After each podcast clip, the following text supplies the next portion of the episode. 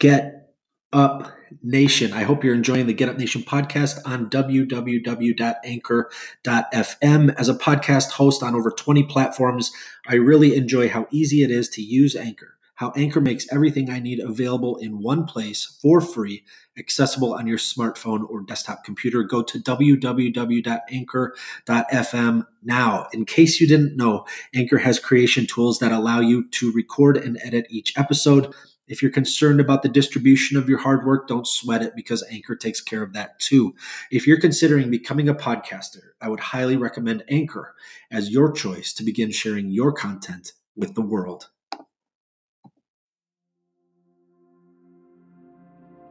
What up, Get Up Nation? My name is Ben Biddick, the host of the Get Up Nation podcast and co author of Get Up, The Art of Perseverance, with former Major League Baseball player and CEO of LuRongLiving.com, Adam Greenberg.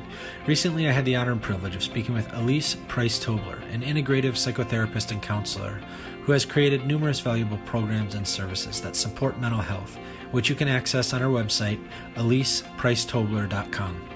During this episode of the Get Up Nation podcast, we discuss her SEMPI social communication model which is having a global impact. This model is designed to stop loneliness, isolation, and stigma associated with mental illness and is based on an altruistic reciprocal philosophy, allowing any person from any social class to use the model in order for all communicating parties to feel heard, validated, and understood, while also leading to a more equal social class power balance. Listen to the podcast to learn more about how Alyse is helping to create a world where people do not simply survive, but engage in a way that works to achieve invigorating internal and interpersonal satisfaction. Thank you, Alyse, for coming on the Get Up Nation podcast. Alyse, will you share with Get Up Nation where you're from? I'm from a little town called Mittagong, about two hours south of Sydney, Australia. Will you share what led to the creation of SEMPI? SEMPI is sort of a culmination of 32 years of my working in the front line in mental health and uh, disabilities within community. And SEMPI is developed because as a child I grew up and I did not have a voice. I was not taught how to have a voice. And I think to be empowered, we need to learn how to speak our truth. We need to honour ourselves. We need to be able to find the words and that came out of a very, very tumultuous childhood. I went to many, many schools and was moved many, many places. Mm. And I never had a voice. So when I started working in disabilities and mental health, I noticed that a lot of people that I was working with did not have a voice either. And I was taught to have a voice by an ex-Catholic nun hmm. called Patricia Delaney, and she also taught me skills around unconditional positive regard hmm. and how to hear me. I felt heard for the first time in my whole life, and that was a major game changer for me. Hmm. And so I've worked with her for quite a long time, and um, then the model was born from basically wanting to be heard and not feeling that a lot of the community had the skills to have those deeper level conversations. And most conversations I was involved in were around gossip. And um, I didn't like that. So mm. I wanted to be able to develop a language and write a model that was really simple to use so that I could teach people and they could pay it forward. And we could all hear each other and feel heard, validated, and understood empathically. If my research is correct, SEMPI is a model that teaches people the art of having a heart to heart conversation so that competing yeah. with each other stops and real listening yeah. can take place. Uh, so that yeah. lo- loneliness, stigma, and bullying no longer have to exist. And why is it, in your opinion, is it so necessary for people to have these heart to heart conversations? Because I, I think that, uh, especially in the community that I come from, the question, hey, are you okay? Nobody usually drops down to the next level. Mm. So I work in community with people who are experiencing primary homelessness and people with serious mental illness. And just even in the general community, no one really knows how to answer the question, are you okay, if somebody says no. Hmm. Most people say yes. Right. So, or how are you? Yeah, great. I'm good. It's just such a generic question these hmm. days. And to actually answer a truthful answer takes time and be able to sit with somebody and it takes empathic skills. And I'm trying to teach the community those empathic skills and to drop down and to have the art of heart to heart conversation. That's what my model teaches. So, will you describe what SEMPI is? SEMPI is basically an acronym. So, instead of saying, Are you okay? I'm, prom- I'm proposing a different question. So, I'm proposing that we ask, How's your SEMPI? Hmm. So, SEMPI basically stands for How did you sleep and were you safe last night? Hmm. That's S. So you can see the model and it basically covers five different needs that I think that we as humans really need to have to thrive and survive and develop. So we've got um, the need to rest, the need to feel safe. E is, so if I'm saying, how's your SEMPI and you choose E, I'm asking you, how are you feeling emotionally? So that covers the need for love, empathy, and to matter. Because if we don't have the human need to matter met, that leads us to become very depressed, suicidal. It's often the cause of a lot of our mental illness in society because we just don't feel like we matter. So, and the need for love and for empathy, and a lot of people don't receive empathy or unconditional positive regard. It's not a skill generally that we're taught. So um, and we're often more taught about judgment and competition. That's what this is more about.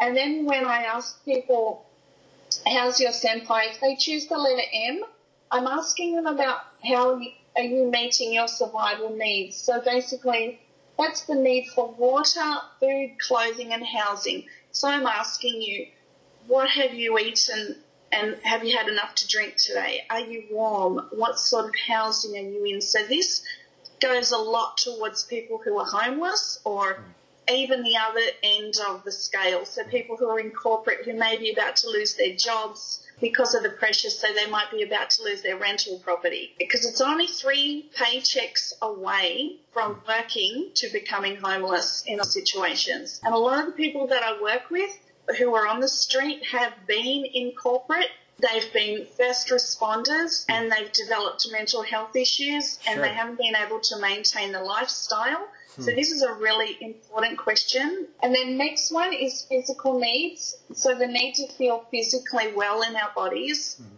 So a lot of people struggling with all the different diseases that are in community at the moment. This is a question for them and it gives them an opportunity to answer about how they're feeling.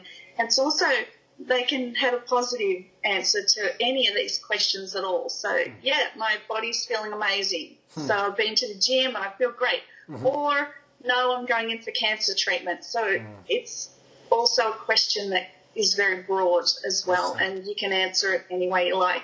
Hmm. And then I, for inclusion in community, so the need to be included in community is absolutely pivotal because this is where loneliness is coming into play and we're seeing loneliness as being a killer way higher than anything we've ever seen before within community and a lot of people are saying what are we going to do about loneliness what are we going to do hmm. and i'm trying to get the model out into nursing homes and people who are isolated in community or anyone with agoraphobia or mm-hmm. just out there sure. so that loneliness stops. And especially in our schools with kids, when I ask kids in schools this model, because we're trialling it in schools, comes under bullying. So if sure. they're being bullied, we find out very quickly um, when we ask this question. To normalize these questions, the depth of interactions that people will have will go past that comment, how you doing? Oh, I'm fine. I'm good. How are you? What's going on? You know, it, it creates a, a, depth of connection that it would be revolutionary if people started relating this way. I can't imagine how much action would be taken as we start to deploy empathy in these ways with with everyone we interact with and having this awareness of these are people's needs let's relate to each other on them because we all have them. That's pretty exciting. I think so. I, I hope so. It's working out there in the communities that i've got it in. How can SEMPI help people find greater connections with others and resolve conflict? So well SEMPI basically, if I'm asking you, how's your SEMPI, we're dropping down to a deeper level of conversation mm-hmm. into what I call SEMPI time. So to ask someone how's your SEMPI, you need to be willing to give up some of your time mm-hmm. and to sit with that person and run through this model because it's not a counseling model. Mm-hmm. Now, I'm a clinical psychotherapist, mm-hmm. but I've written this for the general population to be able to work with each other. So I'll often use this model in therapy actually in my hmm. sessions. So I'll hmm. just quickly go through, especially for people who don't know how to speak about what's going on for them. So we'll mm. run through. We'll have just sleep last night because mm. sleep's really interesting because the first thing, if you're lying in bed at night, tossing and turning, you've got that one thought, oh my God, my boss has just sent me a text. I have to go in in the morning and explain what's happened yesterday. Mm. Right. Or okay, Uncle such and such is coming into my room at night. So for the hmm. little ones, you know, mm-hmm. so uh, I didn't get any sleep. Why yeah. is that? Right. So sleep's pivotal. So just to go in, sleep generally is also seen as um, sort of a not terribly confrontational question. Hmm. So asking someone how you sleep, but um, asking someone how you sleep is huge. It has like a lot going on. Did you get up at 3 a.m. in the morning? Um, are you sleeping? Are you sleeping too much? Are you hanging out from drugs or drugs? Like, are you sleeping in a park? Hmm. You know, it's just a whole bunch of stuff that you can talk about. So, yeah, they're yeah. all entry questions, basically. Sure. You describe how people need a sense of personal equality and freedom to thrive.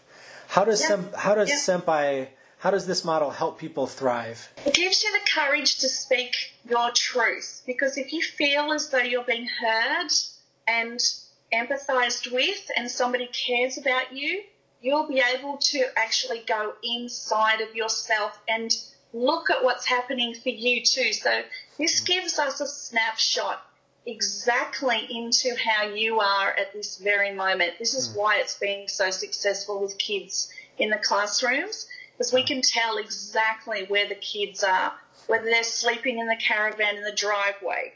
We can tell how they are emotionally. We can tell whether they're eating. We can tell whether they're being hurt uh, by the physical question. We can tell if they're being included in the classrooms and in their community. We can tell so much just by asking this one question instead of, are you okay? And the kids go, why are you asking me that? You describe how people with differing opinions can honor each other, and even yeah. uh, it even can cause someone they disagree with to feel heard, validated, and understood. Um, can you share some examples or scenarios of how you've experienced that? Yeah, absolutely. Well, this sort of speaks to class barriers as well. Hmm. Because I work with the homeless community and also I work with corporate executives hmm. to get them in a room. And what we've seen in the research is if we put people from two totally different classes in together and they hear each other's perspective, hmm. everything changes and we all kind of come up to a very similar level of caring and understanding for each other. And the power imbalance shift. Hmm. And often what we'll see is they'll um, start to really listen to each other and understand each other empathically. Hmm. So this is what this model does. So I can take anybody and sit them together, and what this does is it gives you a deeper level um, perspective of from the other person, and the other person hears it.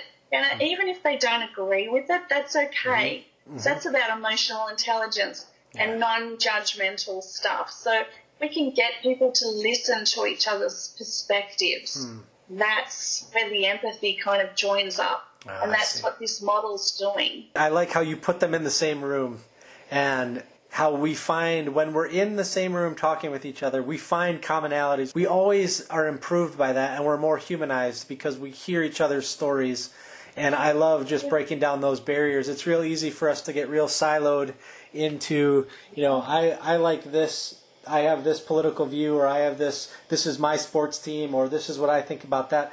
Do you find that also? We find ourselves surprised by how much, much in common we do have? Yeah, in those situations? and it's really interesting, especially with my homeless population, how many of them have come from a corporate background or they've just been dads really succumb to the pressure of everything that society is demanding of them to have, like the two cars and the major huge houses and all of the hmm. pressures. And then if they start to not feel heard or validated or bullied oh. at work or anything like that, and they're taking a downhill row, the next thing sometimes we see is the families have gone, the house has been mm. repossessed, and I'm talking to them in caves wow. with little solar panels charged, charging their computers. Really? It's like unbelievable. But, wow. but then if I sit in a room with these guys, like it's just we're all exactly the same. It's just yeah. all about choices and hmm. voices and hmm. hearing each other and helping each other and hmm. to get through these difficult times and just kind of lost the art of doing it. You speak frequently about ending stigma associated with yeah. mental illness. Correct me if I'm wrong, but I, you have a master's degree in psychotherapy and counseling and yes. have and have yes. dedicated your entire career to serving people with disabilities and mental health yes. challenges. And in a time when community resources in many nations are slim to none or, or, or overwhelmed, how are you helping people overcome things like loneliness, low self esteem, loss of hope, class divisions, inequality, discrimination? Can you share some more about your work and the services that you're offering? Basically, it's all about stigma reduction. Every single person I work with is exactly the same to me. I have people who are very, very rich come and see me, and people with nothing come and see me. So, and because I've worked in this field for so long, I just, the resources out there are stretched to the limit, and mm-hmm.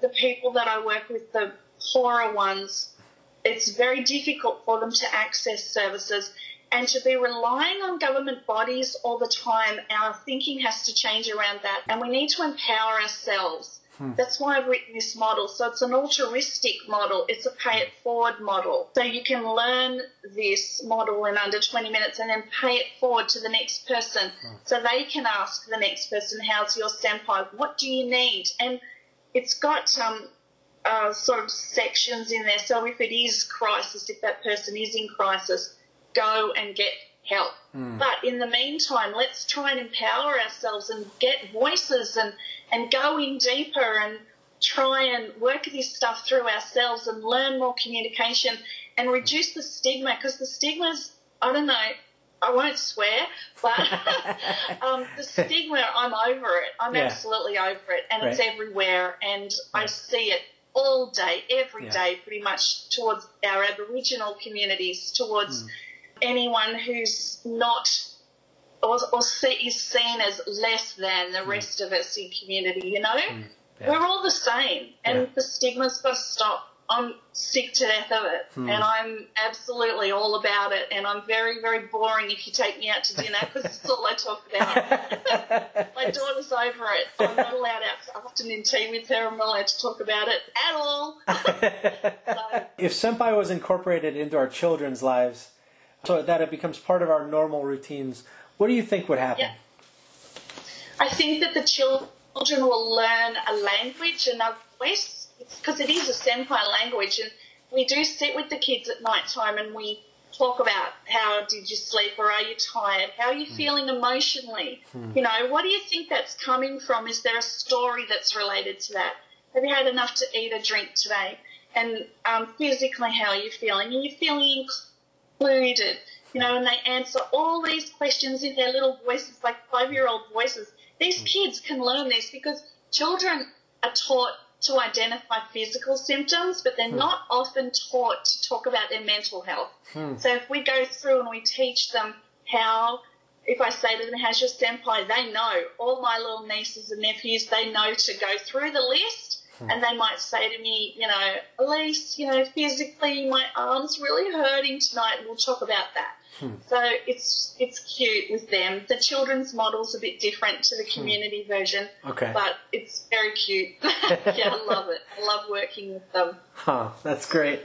Um, let me see. And so so you offer services in Australia, and it sounds like you're getting into schools in Australia. For anybody listening to this, whether they live in Europe or the United States or anywhere else, how can they connect with you and become part of your movement, um, this, yeah. the SEMPI movement, and wanting to end stigmas and heal communities? Um, how can they how can they help or partner with you? Well, the community model's free. So you can actually get it and watch it with up to 10 people at a time. After that, I get people to ask permission. Mm-hmm. And there's free booklets and resources that go with that. I've got all of the videos on my YouTube channel, on my websites, teaching people how to use the model. So we have um, groups called SEMPI groups who go out and um, use the model. I have volunteers who teach SEMPI in hospitals. Oh. I have um, volunteers who are just going out into the community, into the nursing homes, teaching people SEMPI, and then it's kind of paid forward. Hmm. So we have picnics, we have dinner parties, and oh, everybody great. instead of sitting around gossiping and making themselves feel great, great about their new house and their new roles and blah blah blah, we talk about how we're all feeling and we hmm. connect on a deeper level. So we're trying to change the sort of communities through doing that. So yeah, it's a pay it forward altruistic model, so it's free and you can just get hmm. hold of it and go out and teach it. Amazing. I love the proactive approach you're taking that identifies these problems. It applies the science and the, and the experience. It demystifies mental illness. It provides a more ac- accurate portrait of what mental illness is it removes the fear of it, and then it brings solutions to the table. You truly are a warrior in the finest sense because you're combating ignorance, fear, self doubt, inequality, and you're, you're forging a world that values each and every life to its fullest. Thank you yeah. for your work and for taking time to share it with Get Up Nation. You're an inspiration to us all. I al- absolutely. I always end my show by running through six questions to help my listeners understand what makes my phenomenal guests create such powerful and positive impact? Will you run through these questions with me? All right. Who are you thankful for today?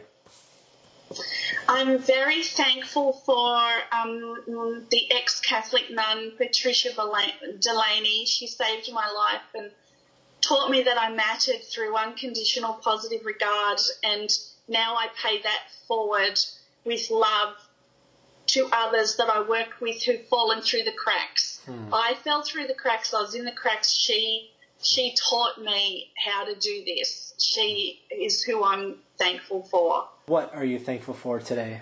I'm really thankful for having good mental and physical health because mm-hmm. during my upbringing I didn't have great mental health at all. Mm. And I'm thankful for all the things that I've been taught by every person who's ever trusted me and allowed me to walk with them on their journeys. Mm. I am very blessed with all of the stories that have been shared with me. How do you fuel the fire within you?